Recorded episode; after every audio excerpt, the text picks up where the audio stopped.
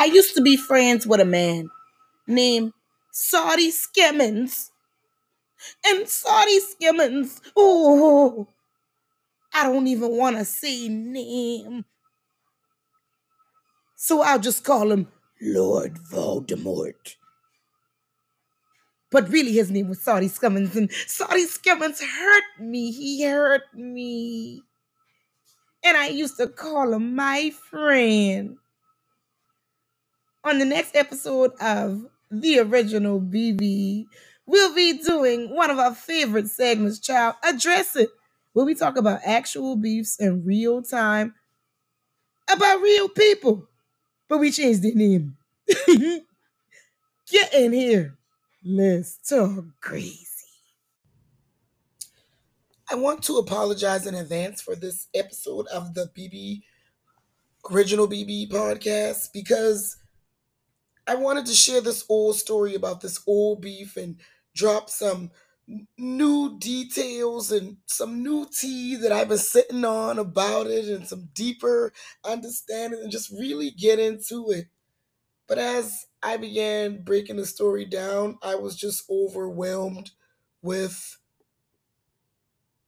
don't give a fuck. And I just don't care.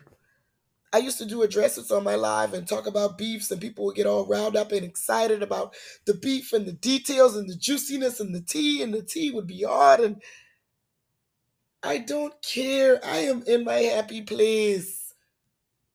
And don't know who, with no deep booty hole, stop no show. And I love you. Y'all know what it is. It's time for the Original B B podcast. I'm your host, B B, and I do not have time to sit around here arguing with y'all. So just get in here, let's talk. Well, hold up, hold up, hold up. Drop the beat.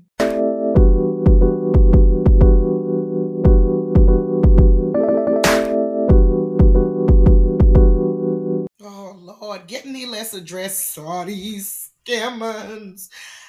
I'm a little scared, so I needed a co-host. I I, I got Jonah here. I'm just here for mutual support. Period. It's Jonah's trauma, too. And so, what happened with Saudi Saudi Skimmons? Um, if I can... T- so, I met Saudi at your dad's setup. That was my first time encountering him. I was at a setup at my son's grandmother's, and that is where I first met Saudi. But um, try to take a shot to talk about this because um, yeah. So I met Saudi at your dad's setup, and you know I met him through your another one of my son's family members who I was friends with, am friends with. You know they.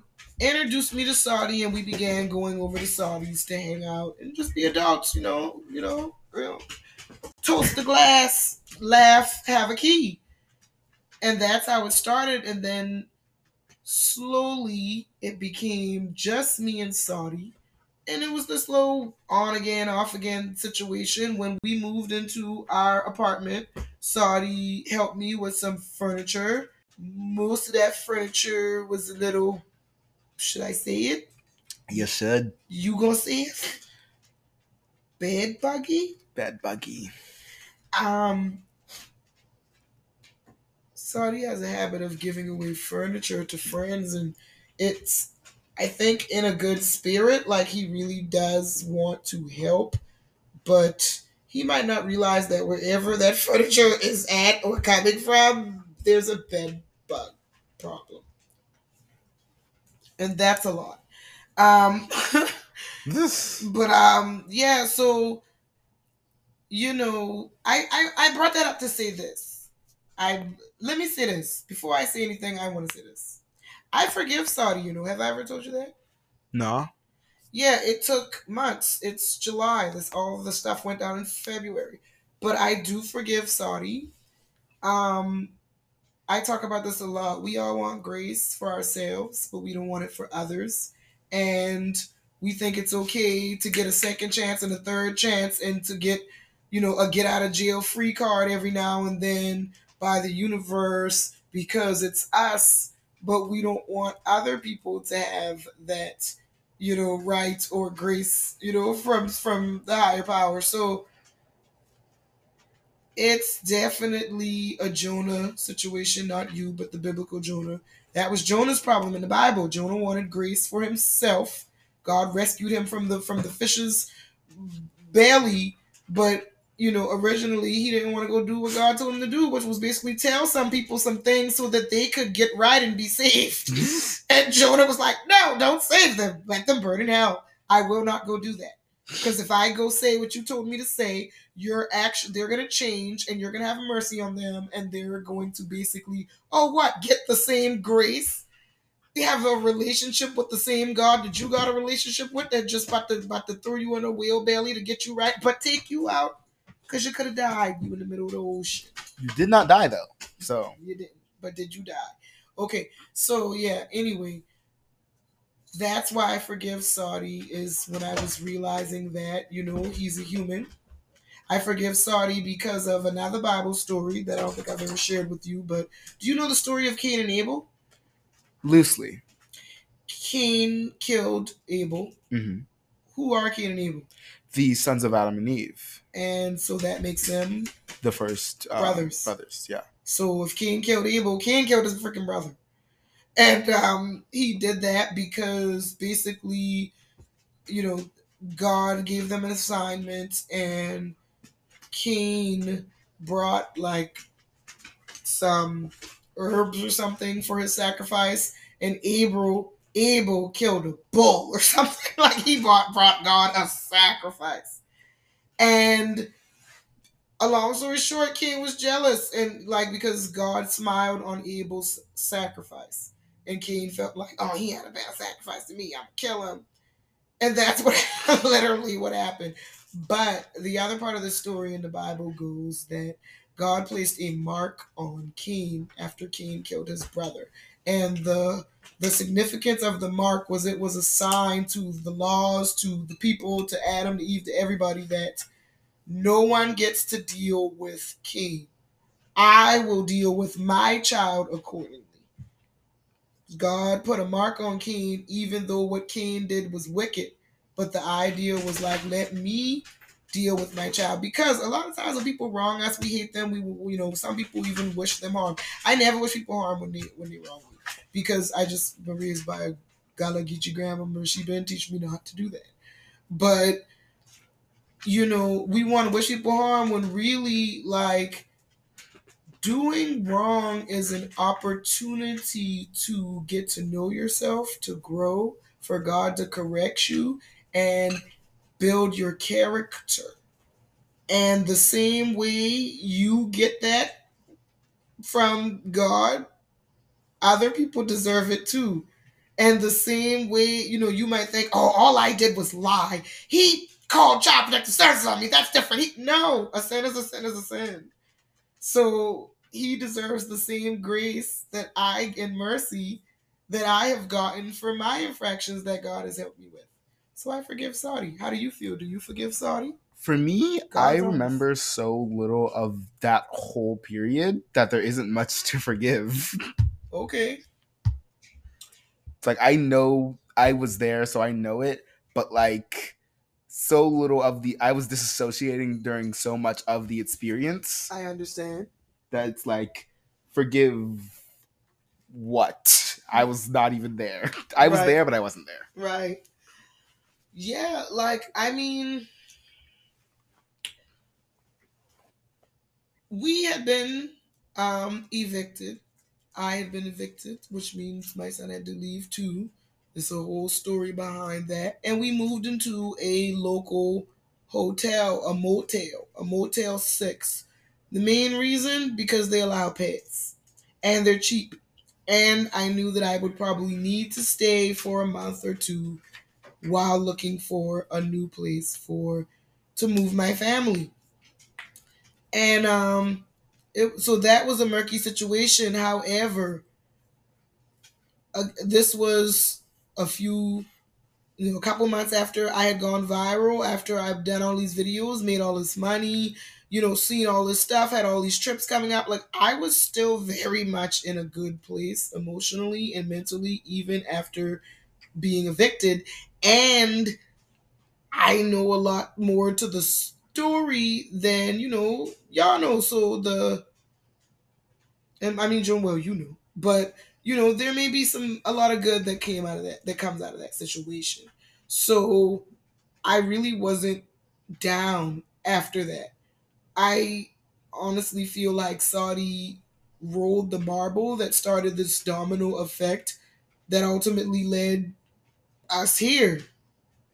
So the lesson in that is what the enemy means for to destroy you, God will always use for your good. Because again, we moved into a hotel. I wasn't down. I definitely, that was my a point of disassociation, because I've been through a lot. There's been a lot that you've been through because of me, my decisions as a family. We've, you know, we've been through a lot. Um, and so I have learned to, we have been through so much, in fact, that I have learned to, while it's going on, and it took a while. I didn't start off like this. I used to be a super panicker, worrier, act crazy, but I'm gonna just be honest, and this is a testimony, child. I got to the point where it was like, how many times that God has to show you that, you know, be still and I am God, for before you realize, like, not to panic in these messed up situations. I finally got to that point. I done been through so many messed up situations that I learned that there is no need to panic, because I have also been brought out of so many, every single one of them, period. And God did it. So why should I panic? You know, why? Why should I feel discouraged? Okay? Period. And so, all that to say that I just want to explain that prior to Saudi, enter Saudi, you know, I was not feeling that bad. The homelessness was not on me. I mean, it was very fresh. But I just feel like Saudi kind of came in and made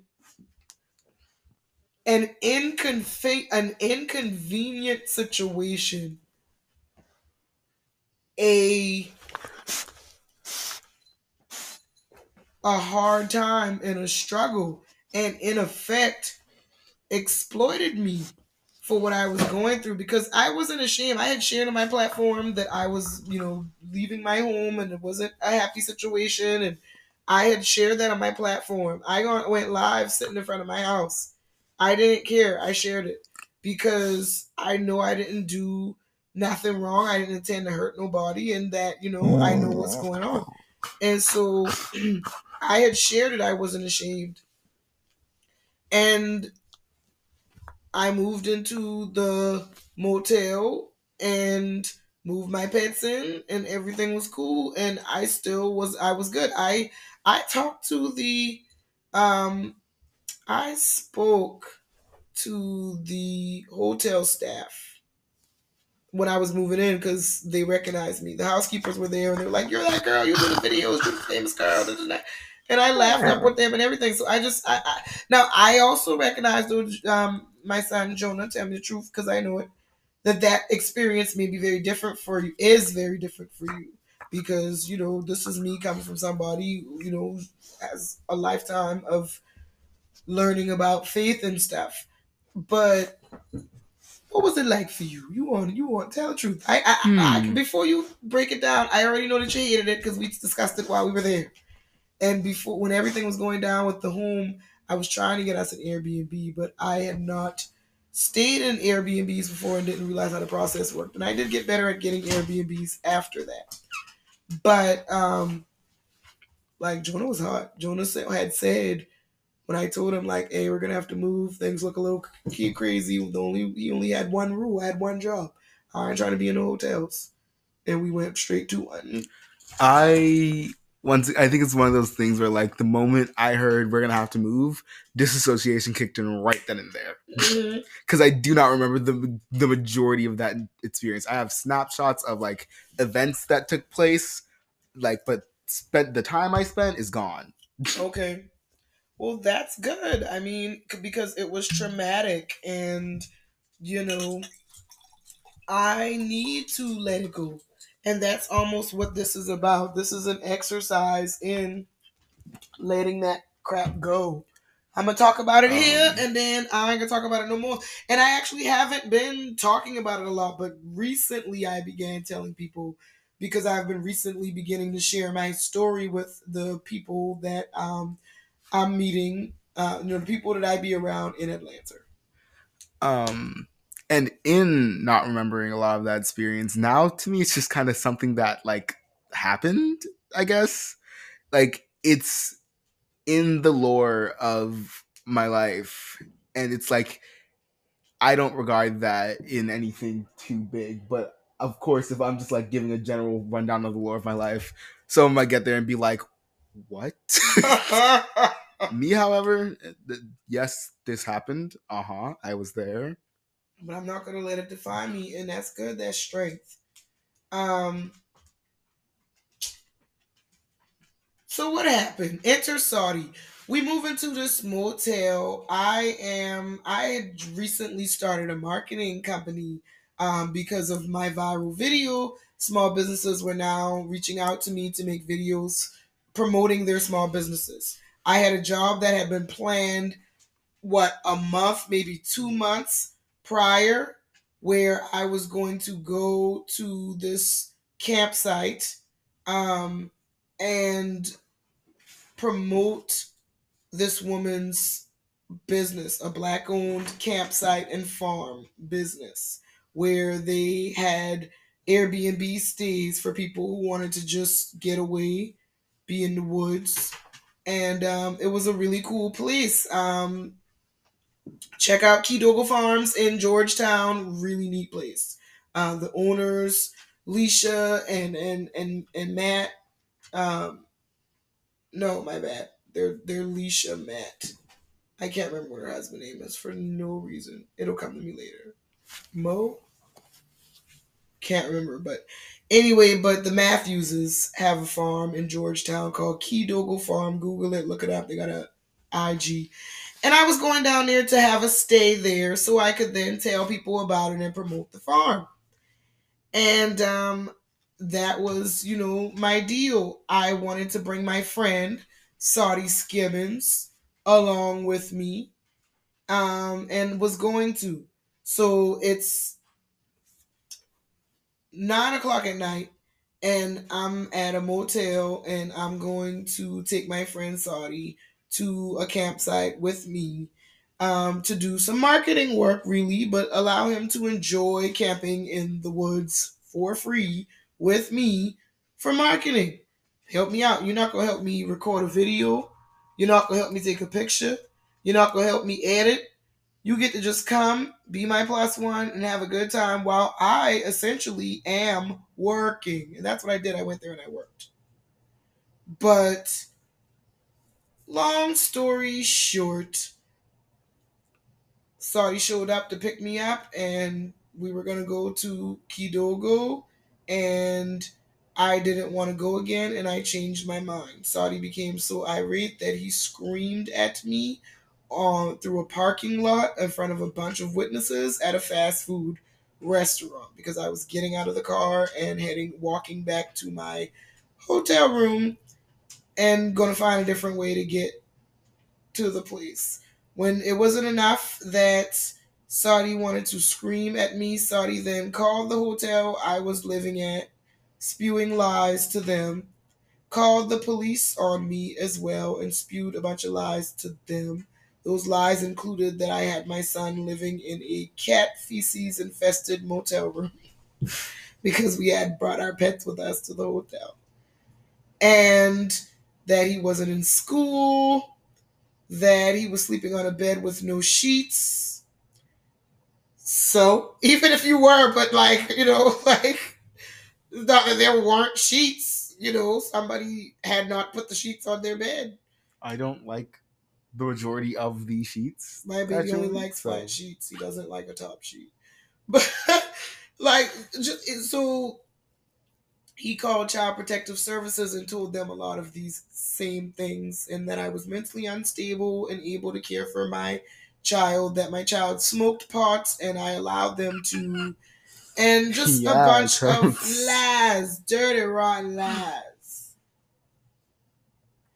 And The next thing I know, I'm coming back from a camping trip that I did not take Saudi with me to, and I no longer have a hotel room.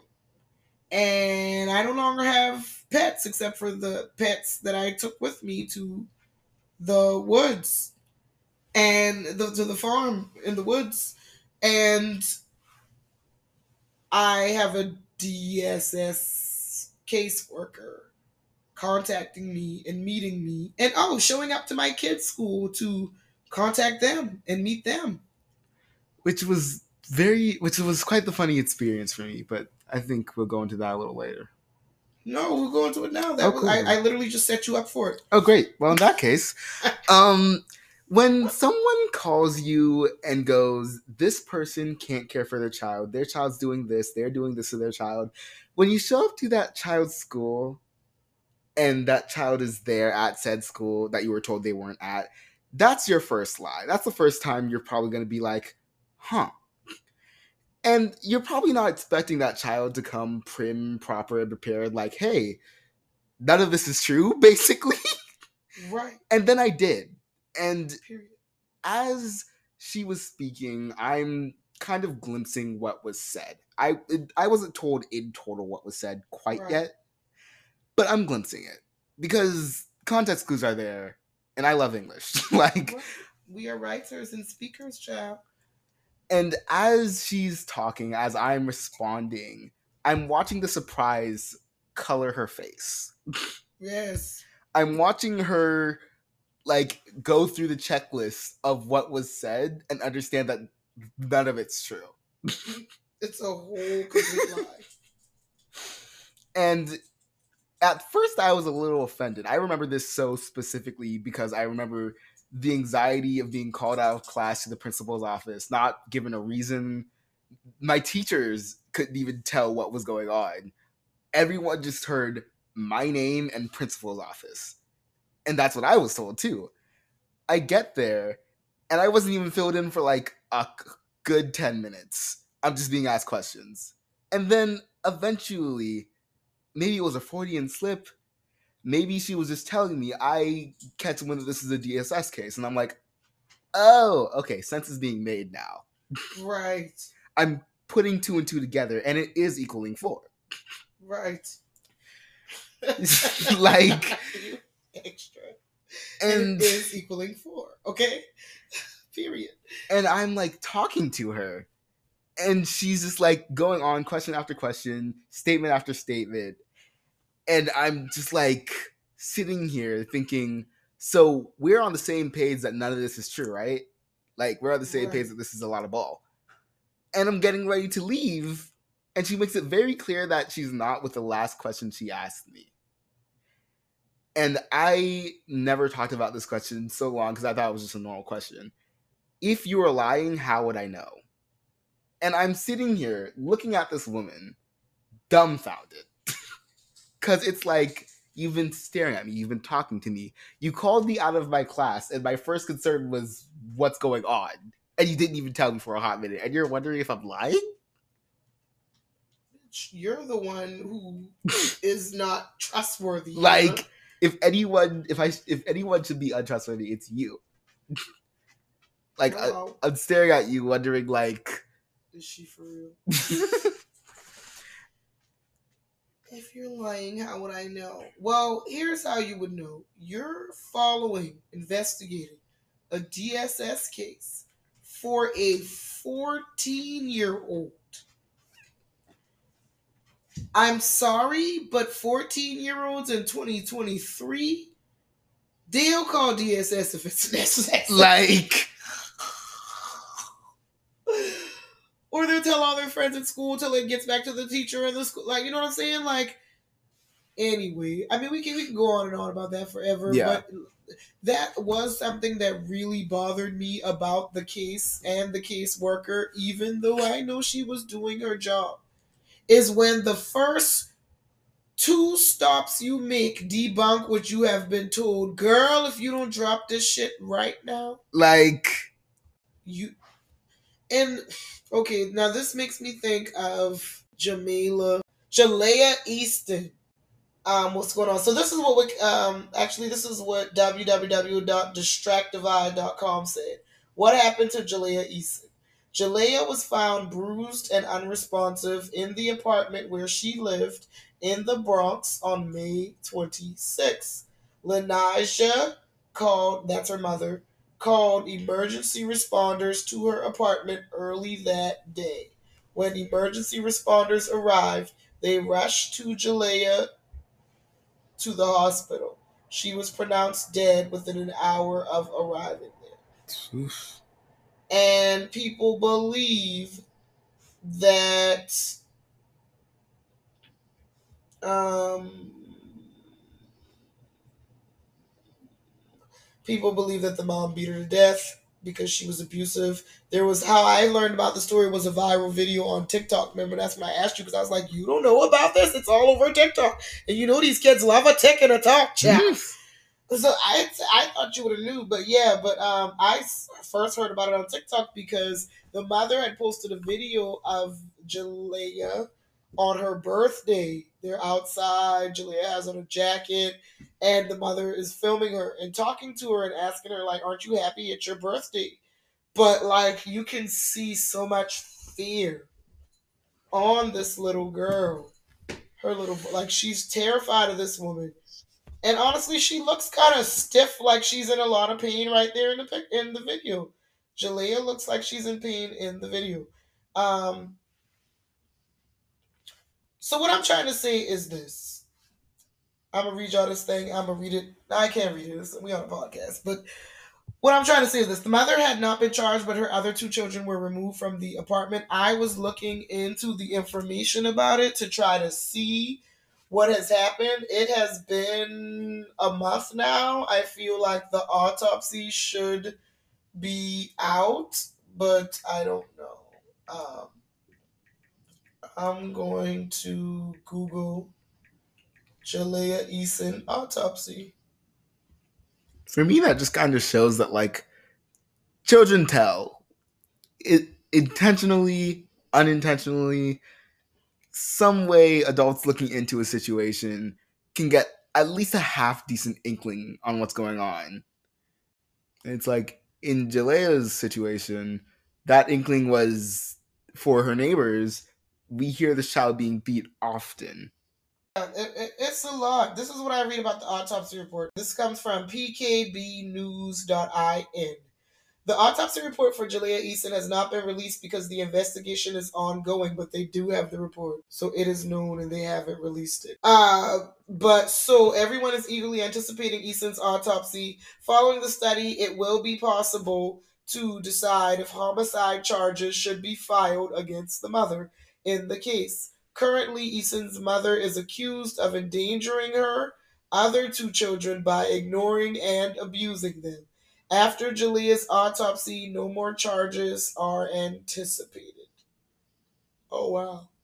Hmm. So they don't think she'll get any more charges after Ja'Liyah. According to the police source, they are also holding off until the medical examiners issue his or her verdict.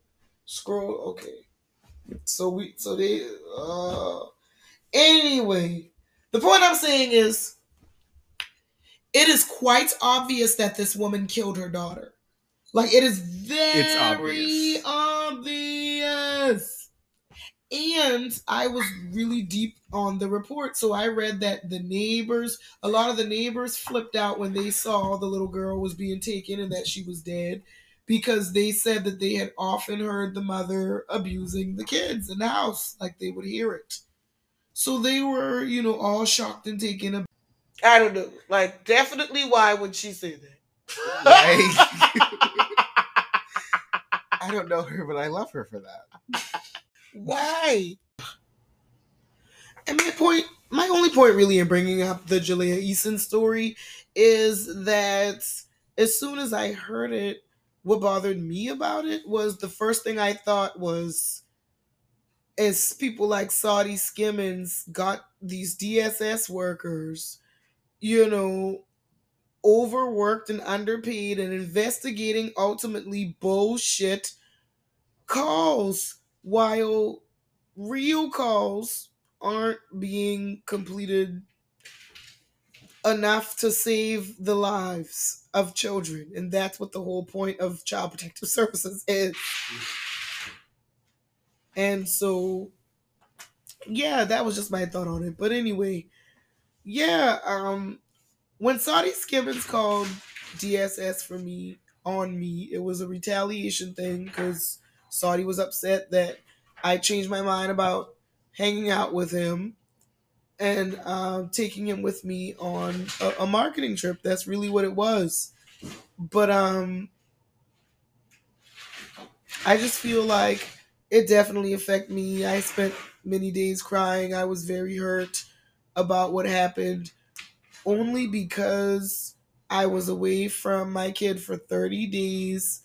Not that he was taken, he wasn't, but we had experienced a recent family tragedy.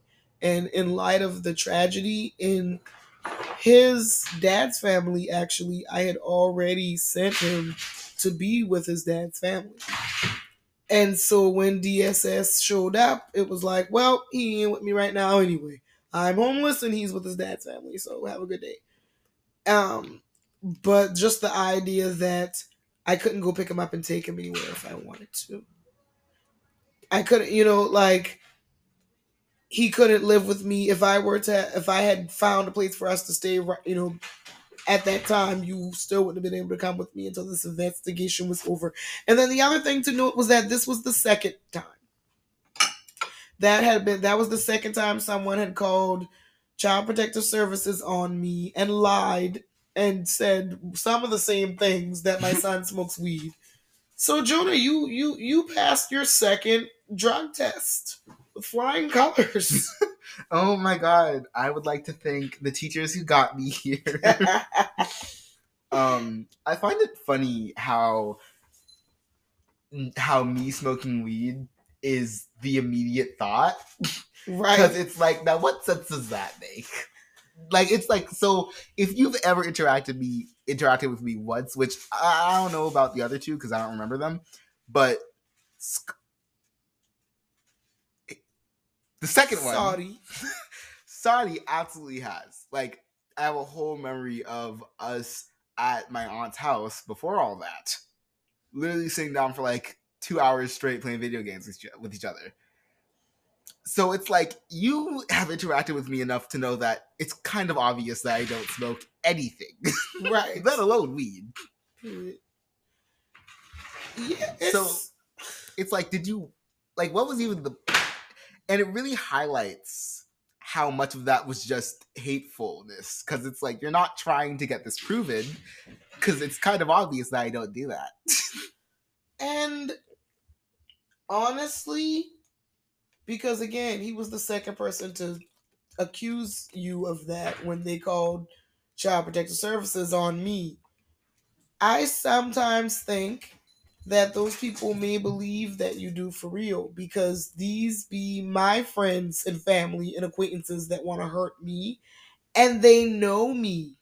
And this is why I always tell people they don't know me, because people learn a little bit about me and don't understand that I'm an onion, bitch. I'm Shrek. I got layers. Like, and people get through the first two or three layers and assume that they know me to the core, and they don't. So I say all that to say that I could see my pe- friends, acquaintances, and people that had been close to me before they stabbed me in the back, believing that I do allow you to smoke weed because I have such a wild, crazy, quirky personality. But that is a problem that people always have with me.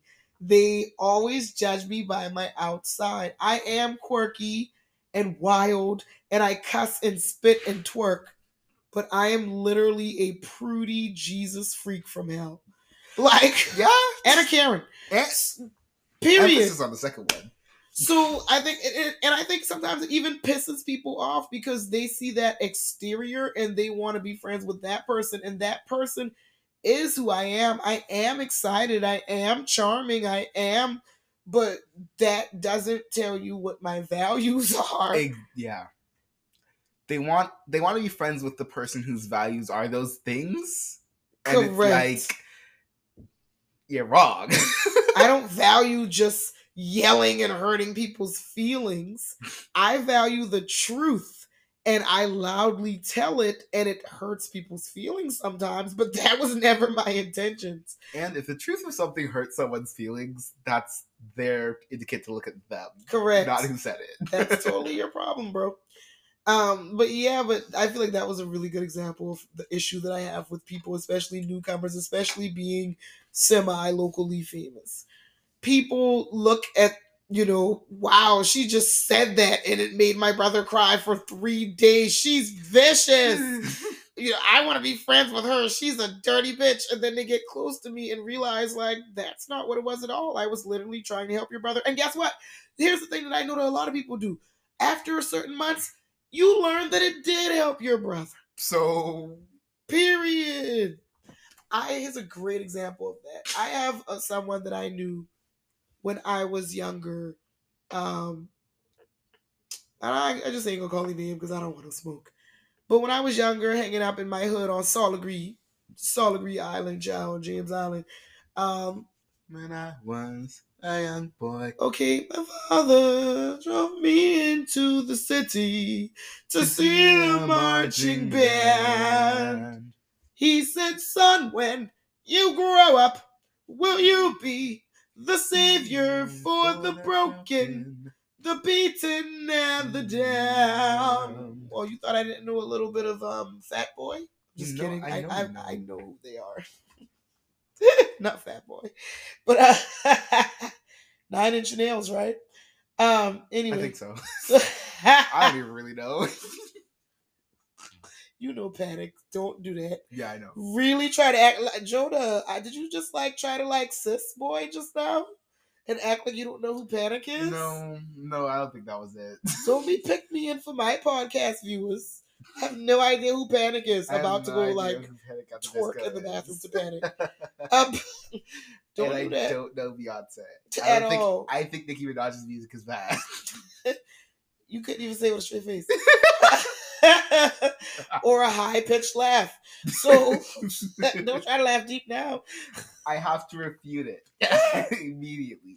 But well, dying. Period. Um. Yeah, Saudi Skimmons. Who cares? Who cares? I'm totally done with this conversation. I really did this episode so that I could really talk about this situation. But like, I don't care anymore. And I don't care to recount it, and I'm trying so hard. One thing about when you... I don't care. Like, when you stop caring, you become so free. It is very free. I'm trying to, like, remember. I feel like that's why this thing is dragging on. I'm trying to, like, remember how I felt when I... Like, I don't give a fuck. Excuse I, my language. Like, I have those two experiences of being called out of class, and that's it. Yeah, that's what it did. Um...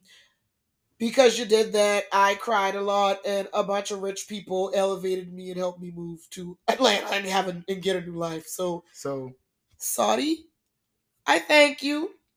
I thank you. You so cute.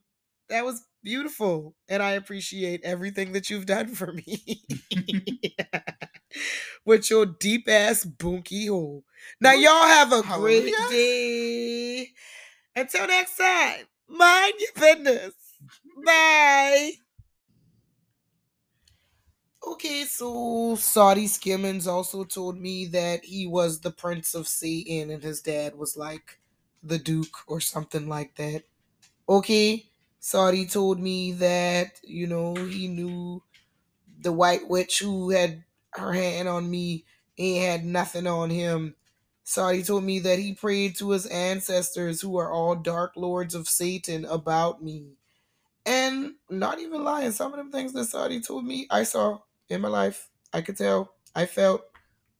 I don't even think he been lying. But what I also know is there is no power.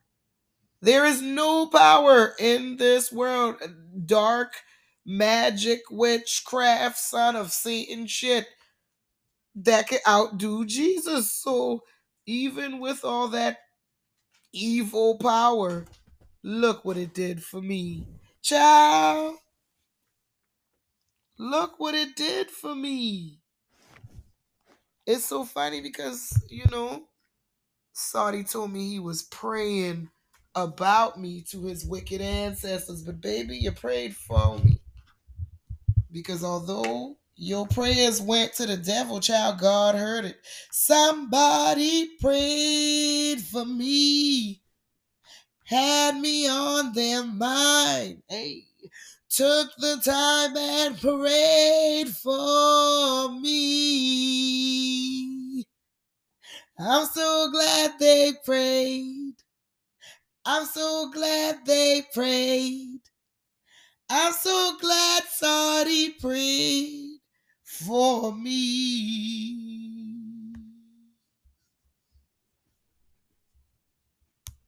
But baby, I'ma always love you. I just can't fuck with you. And that's all right.